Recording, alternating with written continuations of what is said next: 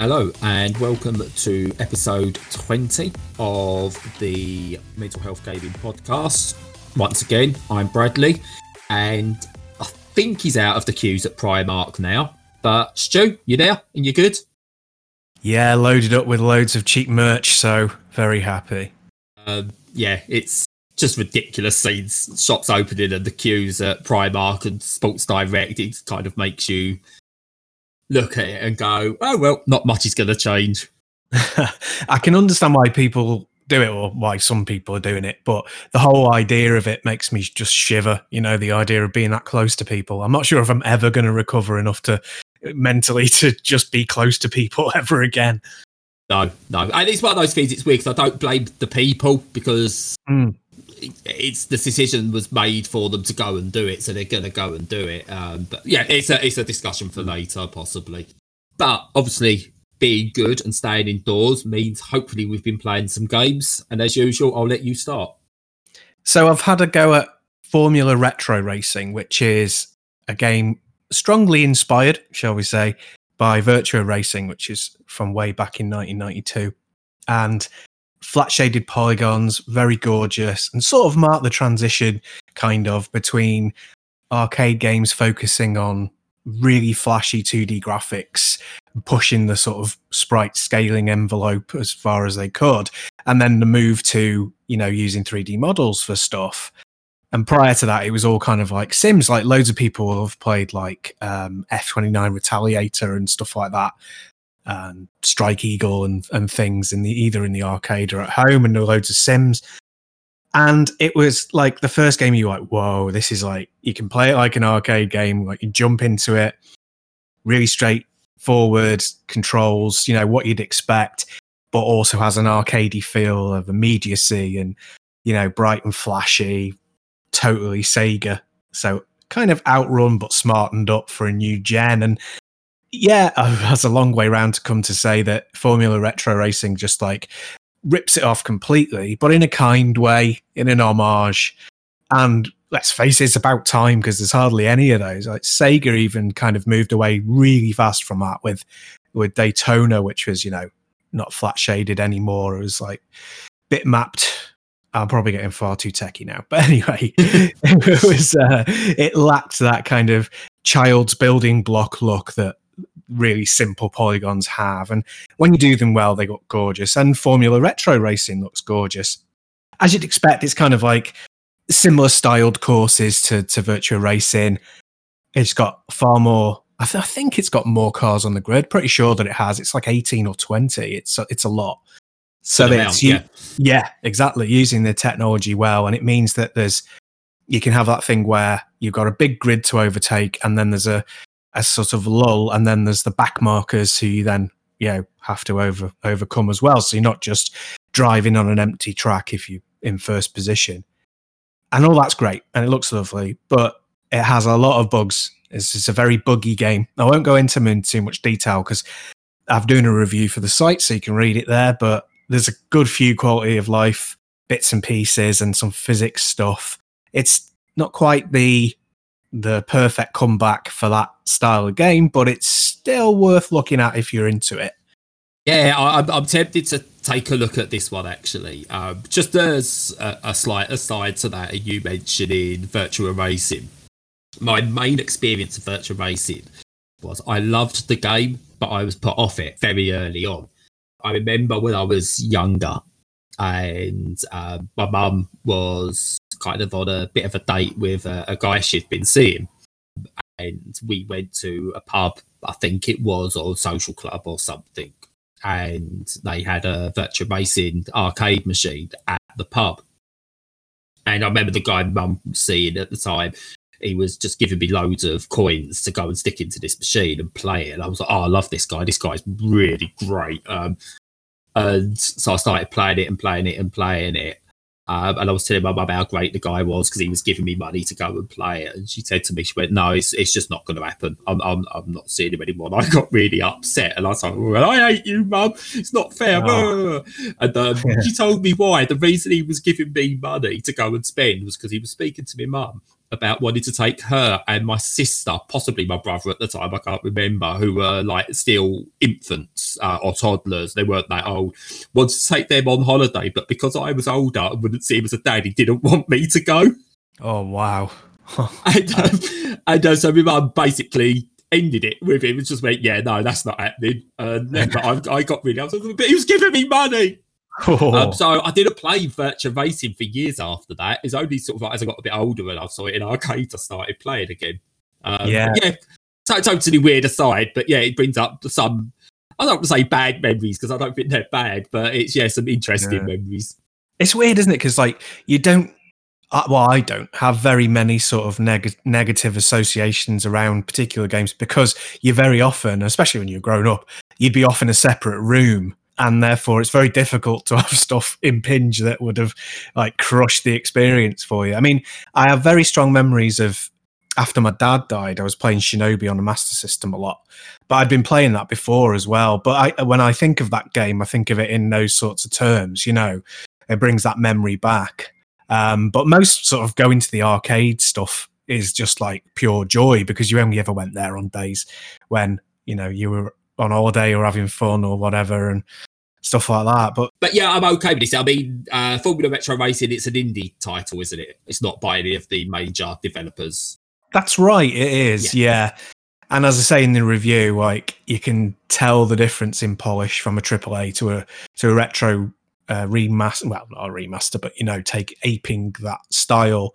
Even though it was like you know thirty years in the past, the level of polish that Sega put into stuff is just amazing, really. So, would you say, looking at it, because when I look at some homages, sometimes you look at an homage and you go, right, that was fans of the original that have wanted to just have it back again in some form. Or you look at something and go, well, that's a cynical cash grab. Where does this fit on that scale?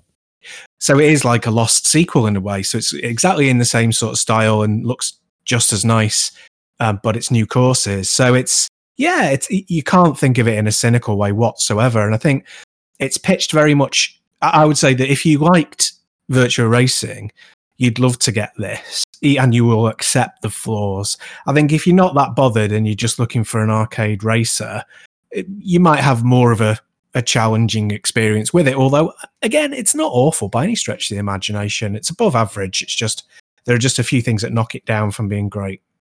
Excellent. Definitely one I'll, I'll look out for um, and give a try at some point. Mhm. So, moving on, I got sent um, The Outer Worlds on Switch. And I had my eye on this one for quite some time. Um, I was always intrigued to see how this would pull, mainly because I loved uh, Fallout 3, especially New Vegas, and then we'll forget the other ones beyond that. But uh, yeah, I love New Vegas, and knowing just a lot of the team from that are behind uh, this was yeah, I was always on the lookout for it, and the ability to want to be able to play it portable was always a big factor for me, which is why I never played or briefly touched the Xbox version on Game Pass. And then I didn't really have the funds to buy it on release, so I, I let it go.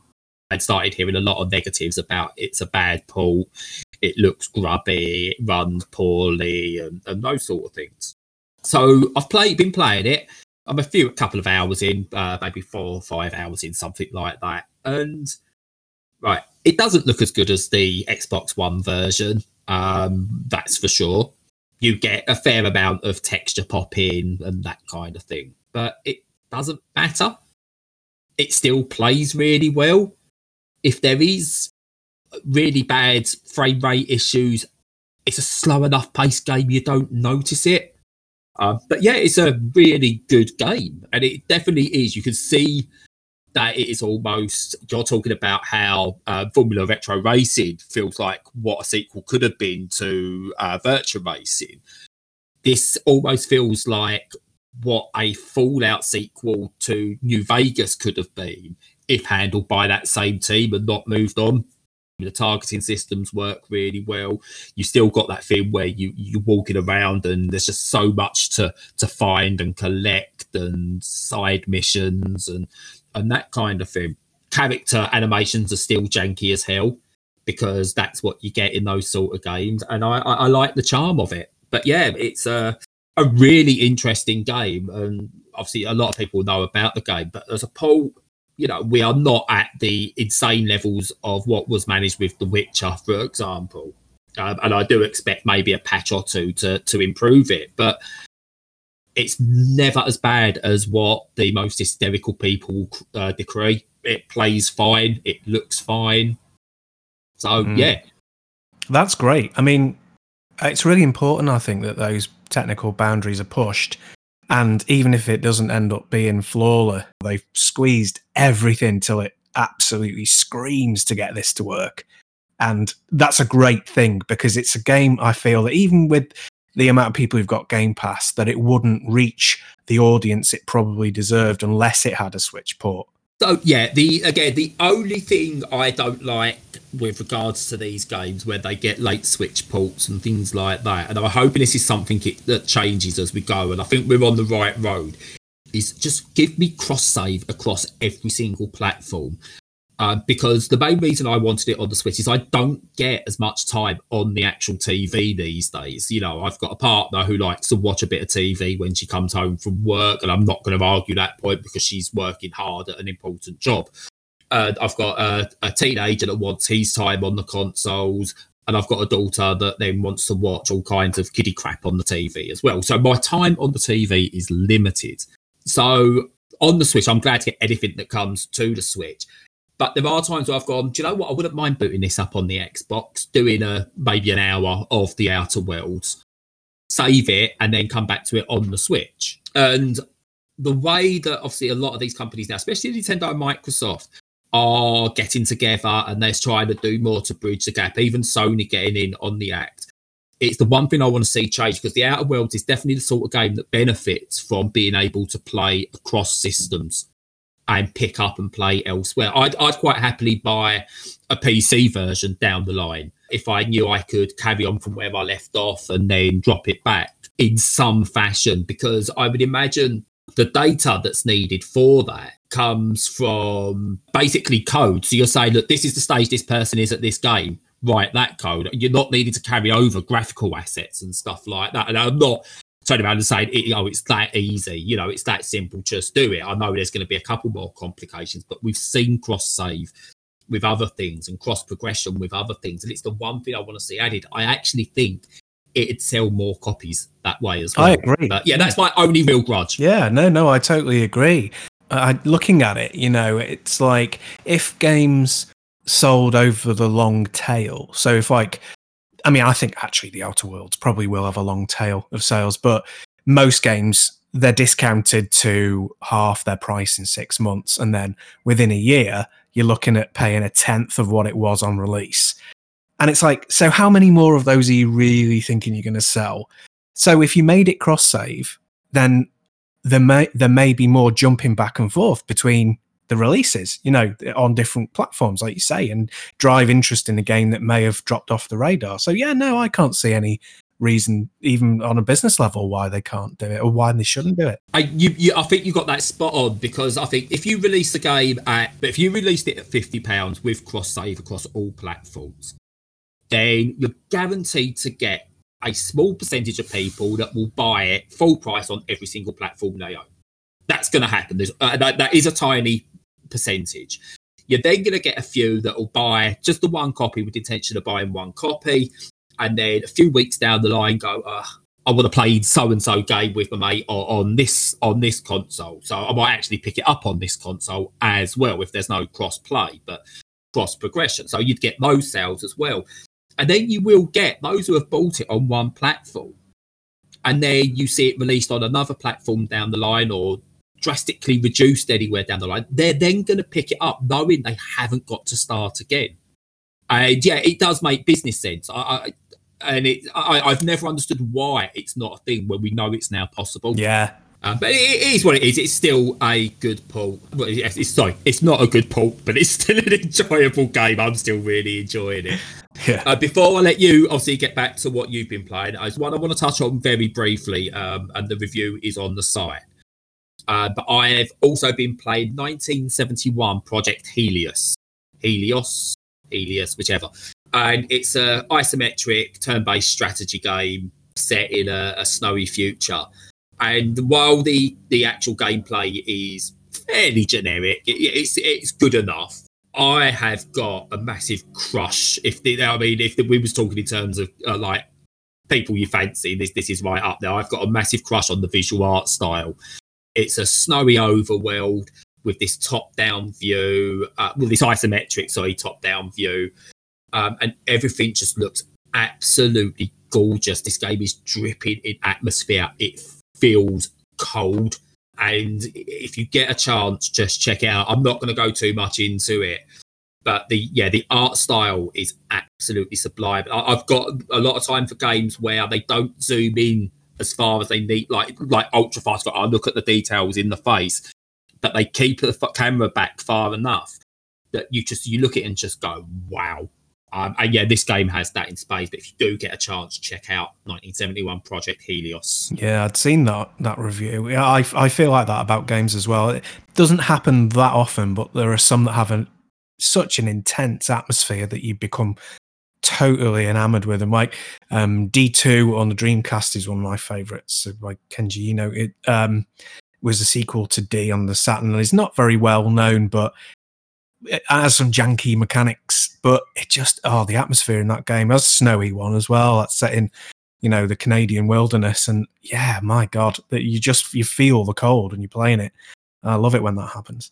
Yeah, no, definitely. But yeah, that, that's on the Switch. I believe it is on other systems as well. But yeah, it look it, it looks great. Um, I just wanted to touch on that one because that's the other major one I put a lot of time into. Um, so what else have you been uh, playing with? Um, I've been playing Halo Five because uh, I picked up an Xbox One. I'm really enjoying that, and I managed to get one, one brief game online with a friend of mine, and then I'll... Uh, before before you oh, talk sorry, about that, please tell the please tell the listeners what version of an Xbox One you've got. I got the Xbox One X Cyberpunk 2077 edition, uh, which is very lovely. It was very expensive, and uh, yeah, probably shouldn't have got it, but it is very lovely. I don't care. It looks amazing, yeah. and I'm not at all jealous. It is. It's completely daft. It's sitting next to my like I've got my PS4 next to it and the PS3 because still stick that on occasionally, and it just looks so unusual and daft. But yeah. Did you get an R2D2 Xbox 360 at any point, Stu? I did not. No. Ah. That's what you would just want a nice collection of just the, the most insane, garish consoles just all lined up. yeah. No, that would be cool. I mean, that's kind of part, part of the reason I got it is because it, it looks weird but good and it will probably be worth at least what it what I paid for it in the future. Um, yeah, it'll probably yeah. It'll, co- it'll cover part of an Xbox Series X at least. yeah. So I've been playing. Yeah, so I played played some Halo Five, which we'll talk about in a second. I played some Master Chief Collection, Halo, mostly Halo Two maps with my friends, and that was really strange because we loved playing Halo Two together back in the day, and going back to the maps and seeing them spruced up uh, was amazing. Really enjoyed it. Got caned, but it was still great fun. But Halo Five and single player I, am really enjoying. And it's one of those that, you know, it divides people and there's a lot of negativity about the Halo series because it's never quite recaptured what it did in the first installment. But if you take it on its own merits, it's still such a good game because the designs are great, the weapons are well balanced, and you, you enjoy getting to use all of them. And the AI on the enemies is still really exceptional. And it's arenas rather than just corridors. So that's amazingly that's still a, a real feature these days because like the Call of Duty games are still very much corridory. So yeah, no, I, I, I really like it, and I don't see where all the hate comes from. To be quite honest. Again, I think this is something that comes down to I've noticed with certain series before. Um, so, if this was called Steve the Alien Space Defender or something like that, it would be held as one hell of a fantastic game. But because it's Halo and it's got this almost mythological level of reverence about it, reverence, reverence, you can edit whatever that bit is. um, it's got that about it. It's it's unless the games are nigh on perfect, they're always going to receive a level of hate, and the haters. I'm sorry, I don't want to use the term haters, um, but yeah, people who who hate on games for certain things are gonna are going to be the most vocal, unfortunately, and that's what you start to hit, and then that spreads, and then those who were maybe on the fence start to, oh, maybe the game isn't as good as what I thought, and you get that. I remember like the Hitman games, as it Absolution, I think it was when that came out, and the hate that got because it wasn't a Hitman game, which is correct. It wasn't a traditional Hitman game, but it was still technically a very, very good game, an excellent game, in fact, but it just wasn't a Hitman game. Um, and I've seen it with a couple of the updated Splinter Cells. And I remember thinking, if this, I, I remember writing a review for, I'm going to say Blacklist, possibly, might have been Conviction. I write a review and say that if this was a licensed game under the 24 franchise, that's how long ago it was now that 24 was still something you could reference, and Jack Bauer was the main character, then it would be held as a fantastic licensed title because it, it, it, played really well. It just wasn't a Splinter Cell game. And I think that's sometimes the problem with licenses and with some of the the mythos around certain titles that it causes people not to like something that is technically still very good. Yeah, I agree with that definitely. Was Absolution the one with the sexy nuns? Quite possibly, yes. It's the one that basically basically had all the markers around. So pick this up, throw this, and wasn't like the the completely open world hitman that people were used to. Yeah. I mean, it was in, in, the end, I suppose, it's a good thing because it led to the the the proper reboot, and IO Interactive have now got the franchise themselves and can really lean into what they do best. But yeah, the game Absolution was still a good game. It just wasn't a good Hitman game, um, and I think that that comes down to a lot of things sometimes. Yeah, nothing. Yeah, nothing has touched Halo you know combat evolved really in that series but each one has its own qualities and its own good you know its own merits so yeah i would say play it it's um you know it's a great game yeah halo 2 was i found the story in halo the single player in halo 2 was crap but boy did i put a lot of multiplayer hours into that yeah. with my friends at the time yeah definitely better than halo 3's multiplayer which was good but it wasn't anywhere near as good as halo 2's no, um, even though I went back to it on Master Chief Collection and I sucked at it. Yeah. Because you're better when you play with your friends. You're not good when you play with people who dedicate a lot of time to playing games online. Yeah, absolutely. So, moving on, weird week for me um, with regards to my own mental health. I found myself having quite a few needless strops over the past week, and I'm, I'm, I'm completely unsure why. I think it comes down to not knowing what to what to think at the moment, and I'll try and explain that a bit better. For the past number of years, um, I'd get to around the middle of the month. The bills have just about managed to be paid, just about managed to get food on the table, just about got some electric to cover another week. Um, and then I'll be getting that point going. The panic starts setting in about I've got no money left. I don't know how I'm going to afford the rent at the end of the month. Scrabbling around to try and find any little bit of work. Um, I think I almost found comfort in the fact that I was always stressed around this time of, of the month. Um, but obviously now being on universal credit at the moment, it what's changed now is yes, we still have little money left come the middle of the month because you know we're not all of a sudden lording it up on on on um on universal credit. But what's happening now? We're getting to the middle of the month, and I'm not feeling the panic coming about the end of the month because I know I'm going to get that payment and I'm going to be able to afford my rent. So I, my brain is is doing these weird things now because it needs to stress, um, but I can't find things to stress about. So I'm not even able to scrabble around for the work at the moment. Um, so I can't get stressed that I can't find work. I can't get stressed that I can't do this and I can't do that. Um, and that things aren't hunky dory, obviously, and I would rather be working, but but it's just a really weird situation to be in that I'm comfortable, more comfortable than I've been for years. But mentally, I'm not coping with it as well as I thought I would bizarrely, this is probably the most regular pattern I've had. Perhaps it's just the, the general change there. I mean, I'm not trying to just find an answer for you. But, no, no, no, that's fine.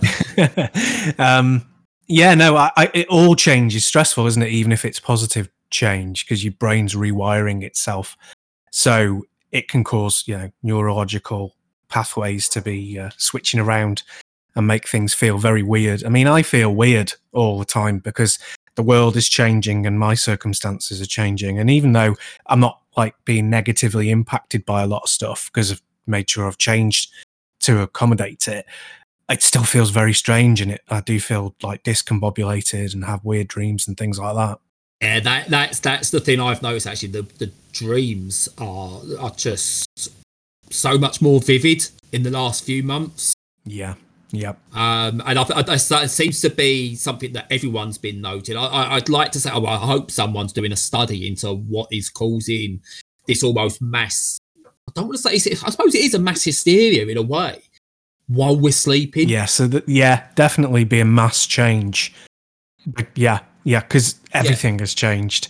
I, don't think some people quite understand it yet, and you know, because obviously you don't live for history, you just live for the day um, and the immediate future. But I think when, you, when everyone looks back in a couple of years, they'll be like, you know, uh, God, yeah, my my brain, my thought patterns, my dreams, everything just changed practically overnight. Yeah, definitely. And I'd say one of the things that has really got to me as well is, and we mentioned it at the, at the top of the, the episode, was seeing on the Monday, um, for whenever people listen to this, Monday, the 15th of June uh, in the UK when all the shops reopened. Um, and then just seeing the footage on social media and the news of the queues and people just just lining up for blocks um, just to get some some cheap tat out of Primark or or, or Scum Direct, um, and it was depressing to see. It's that the those in charge knew exactly what we would do. Um, and that's the collective way. Obviously, not not me and you, Stu. I know you, unless you was in a queue at Primark, obviously. But um, you know, but the the collective way would go out and we would spend our money. They was priming us for it with updates um, from people saying how credit card debt is at the lowest it's been for God knows how long. So we've got money to spend. All in the build up to go in. The shops are now open. They've been priming us for weeks to go out on this day and spend. And the one that really depressed me, and it shows that things aren't going to change as smoothly as we'd hope. And I'm hoping that we do create a revolution, whether it's through protests or whatever, and that we aren't going to stand for this. The one that showed me things aren't going to change was the Sports Direct offering all NHS staff 50% off anything in the store. On the face of it, it's a good thing, but the 50% off was for one day only on the opening day what they're not going to want to do is go and stand in those queues and put themselves at risk before then going back into a hospital with at-risk people. So on the face of it, you're going, yeah, you know, it's a really good, uh, good. It's 50% off to NHS staff, but a one-day offer of 50% off to NHS staff that Mike Ashley knows full well he, none of them or barely any are going to take up because they know the risks or they just can't get there it shows that it's evil. It's to try to make them look good to get more people through the door. And at the end of the day, all it cares about is the bottom line. And that really, I think that was one of the things yesterday. I was in a stinking mood yesterday. And I think it was watching everyone fall for this hook, line, and sinker and defending the reopening of shops. And it just really depressed me that the hopes I had that things were going to change have been manipulated out of people over the past weeks. And it's just so depressing to see. It's a hard one to get over, definitely. If they'd done the, I mean, quite aside from the fact that it feels too early to be doing this, if they'd done it in a way that wasn't manipulative and exploitative, then you would have seen the people who sort of genuinely need to go and, you know, buy some more pants because they're falling apart and need to get their kids some clothes and, you know, people who have, you know, basically worn rags for the last few months because they've not been able to go out and get stuff, you would have seen those people go back to the shops and then people who are a bit more intrepid. But like you say, when you drive people towards it through messaging and through ridiculous stunts like the 50% off thing, you know, that's like saying, like you said, it's like saying there's free gold bar for you if you, you know, come to Dubai tomorrow.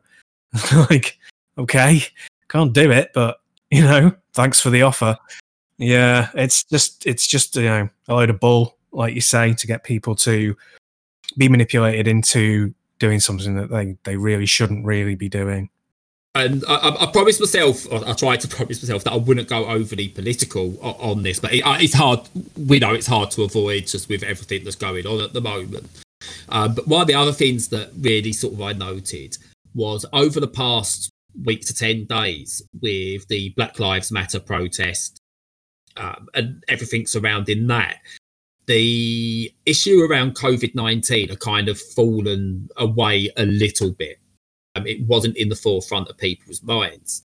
And as much as you'll get governments coming out and condemning Black Lives Matter protests, um, but then Priti Patel claiming that it's only a small minority of racist thugs going out and doing things at the same time um, because that's okay to condone.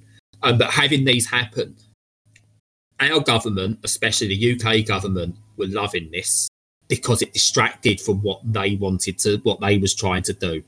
It's distracted from the manipulation they were trying to do, and that people, because they was focused on the other thing, they could subliminally put in the other stuff they needed and make bad decisions without as much recourse as they would get. You know, I, I don't, I don't want to be sort of like sounding like a conspiracy nut, but or anything like that. But the timing was perfect for them. It, it really was. The timing was perfect, and it's hoping that we'll look back at this and we will see that people finally woke up to what governments are trying to do and that we wake we wake up to it and we can be better people for it but the initial thing unfortunately i think for me it's it's put me on a downer when i was feeling so positive yeah. I think there are positives to be taken from it. It's definitely a downer but it's weird. Covid is kind of the bump in the road that has distracted from Brexit and Trump, which you know is just a kind of coverall term for the move towards the right wing in, in the Western world, and uh, it, it, it kind of it's following a curve. So the Brexit stuff and Trump getting in, and then this happening with Black Lives Matter, they're all interconnected, and the the COVID thing is just kind of like peripheral to it almost. And it's been heading this way for a while. And it feels to me like the BLM thing is an expression of people turning on the right wing view because you can't be a right winger and support Black Lives Matter. It just do- it doesn't compute because class is tied up with it so much. Yes. So many uh, black people's lives are unfortunately discriminated against so that they're not in you know, it, there's no distribution in class. It's very difficult for them to break out of, you know, their section of society because of the way that white people have treated them. So, yeah, it, it, it does feel like finally a good reaction, a positive reaction to the way the world has been turning in the West over the last few years. And that's one positive I'm taking from it. There's been a lot of people, there's been people who, you know, they're complete idiots and messing it up for the rest of us. But it's so heartwarming to see so many people react positively to it. That that's the best thing I've taken out of this week and the last two weeks. Yeah, so people who see our Twitter will notice I, I've tweeted, retweeted like quite a lot of posts that have supported Black Lives Matter and the LGBTQ community. Because not forget, Pride Month is this month. That's that's easy to forget with everything that's going on at the moment. But I've done a lot of tweets in support of that as a straight white male. Um, and I had someone mention to me, say, why are you supporting all this as much as you are? Why are you bringing as much attention to this as uh, as much as you are? Um, and I just went because it's not fair, and that that's what it comes down to. As someone who supposedly should be in a privileged position as a straight white male, I'm still lower down on the class system. I was, you know, brought up in my early years on a well-known dodgy estate from around my way, um, the Mardyke for anyone who's who's local. I've grown up in council houses on estates, sorry, a council flat on an estate, a council house, then further down the road. Um, and only when I moved out did I then go private rental, which has then destroyed me. So I'm low down on the class system. So I know the struggles. This is where it's almost hypocritical. I can't afford and I can't risk going out to protests because of my children and the work my partner does. I can't risk it. So I have to support from afar. Um, and the only way I can think to do that is to speak out, like I did with my uh, what I've learned through racism video, and then the tweets I put out, just to make sure that those voices are spread as much as possible. And yeah, someone asking why I care so much, and it's like because it honestly, it's not fair. I want to see a better world where everyone is treated equal. I think that to sort of summarize how I feel about it, societies that are equal are happier societies. So it's like if you live in a society of inequality, you become one of the people who separates themselves from society and lives in their own little bubble of money and privilege so that you don't have to see the the pain and the discomfort of other people.